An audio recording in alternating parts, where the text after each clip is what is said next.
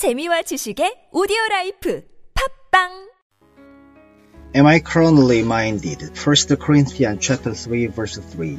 Whereas there is among you jealousy and strife. Are you not carnal? No natural man knows anything about carnality.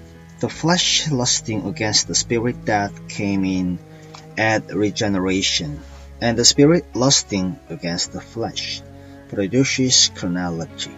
Walk in the spirit says Paul, and you shall not fulfill the lusts of the flesh, and carnality will disappear.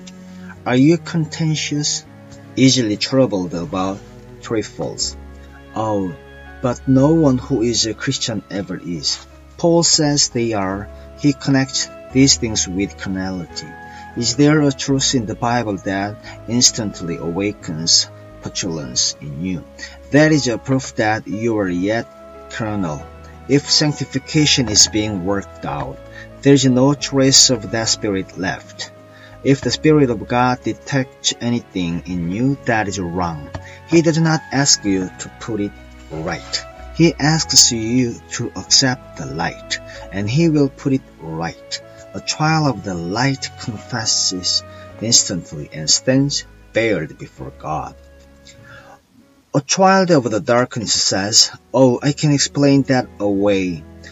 When once the light breaks and the conviction of wrong comes, be a child of the light and confess, and God will deal with what is wrong. If you vindicate yourself, you prove yourself to be a child of the darkness. What is the proof that carnality has gone? Never deceive yourself. When carnality is gone, it is the most real thing imaginable.